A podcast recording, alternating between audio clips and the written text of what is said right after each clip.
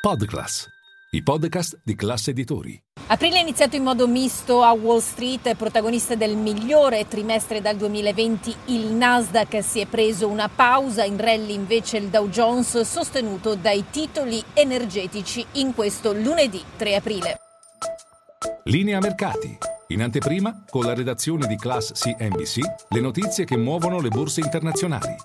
A sostenere il settore energetico di gran lunga il migliore con un incremento superiore al 5% è stata la decisione a sorpresa decisa nel weekend dall'OPEC Plus di tagliare la produzione di oltre un milione di barili al giorno a partire da maggio fino alla fine dell'anno. La Casa Bianca ha criticato questa mossa, ha spiegato di essere stata anticipatamente avvertita, ma diversamente dallo scorso autunno, quando ci fu un taglio di 2 milioni di barili al giorno, i toni utilizzati da Washington Washington sono stati meno aggressivi, anche perché rispetto al passato i prezzi recentemente erano già scesi. Di conseguenza il mercato si interroga quanto questa mossa eh, possa creare pressioni inflazionistiche e di conseguenza possa complicare il lavoro della Federal Reserve. Oggi sono salite sopra il 57% le probabilità di un altro ta- aumento dei tassi da parte della Fed nella riunione di maggio di 25 punti base, ma va anche detto che gli operatori di mercato guardano a dati macroeconomici che mostrano come l'economia si stia raffreddando. Ed il caso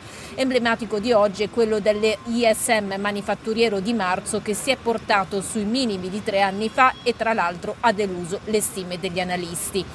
Con esperti che fanno notare che quando avevamo raggiunto un livello paragonabile a quello attuale, sostanzialmente gli Stati Uniti erano in recessione o ci stavano eh, per finire.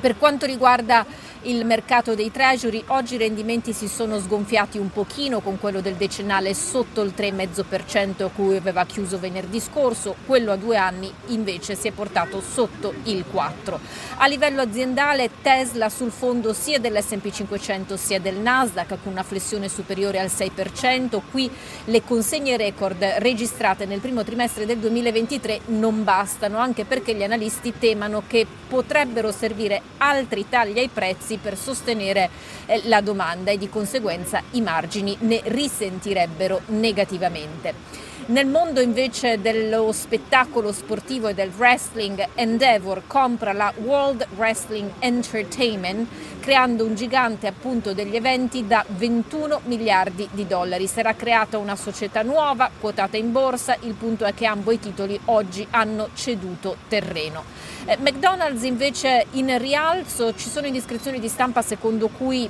il gruppo chiuderà temporaneamente gli uffici negli Stati Uniti mentre notifica ai dipendenti interessati il loro licenziamento. E c'è chi sostiene che questo potrebbe essere eh, il, dire, il primo gruppo che fa da veramente apripista eh, per una serie di esuberi che potrebbero eh, andare a colpire settori al di là di quello tecnologico di cui abbiamo già parlato eh, parecchio in passato. Eh, voglio chiudere con una curiosità riguardante Dogecoin, una valuta digitale che è arrivata a guadagnare il 30% perché il bottone home su Twitter, quello in alto a sinistra, ha cambiato diciamo, logo, è diventato il disegnino di Shiba Inu, il cane a cui si ispira appunto questa valuta digitale, tra l'altro eh, spesso ehm,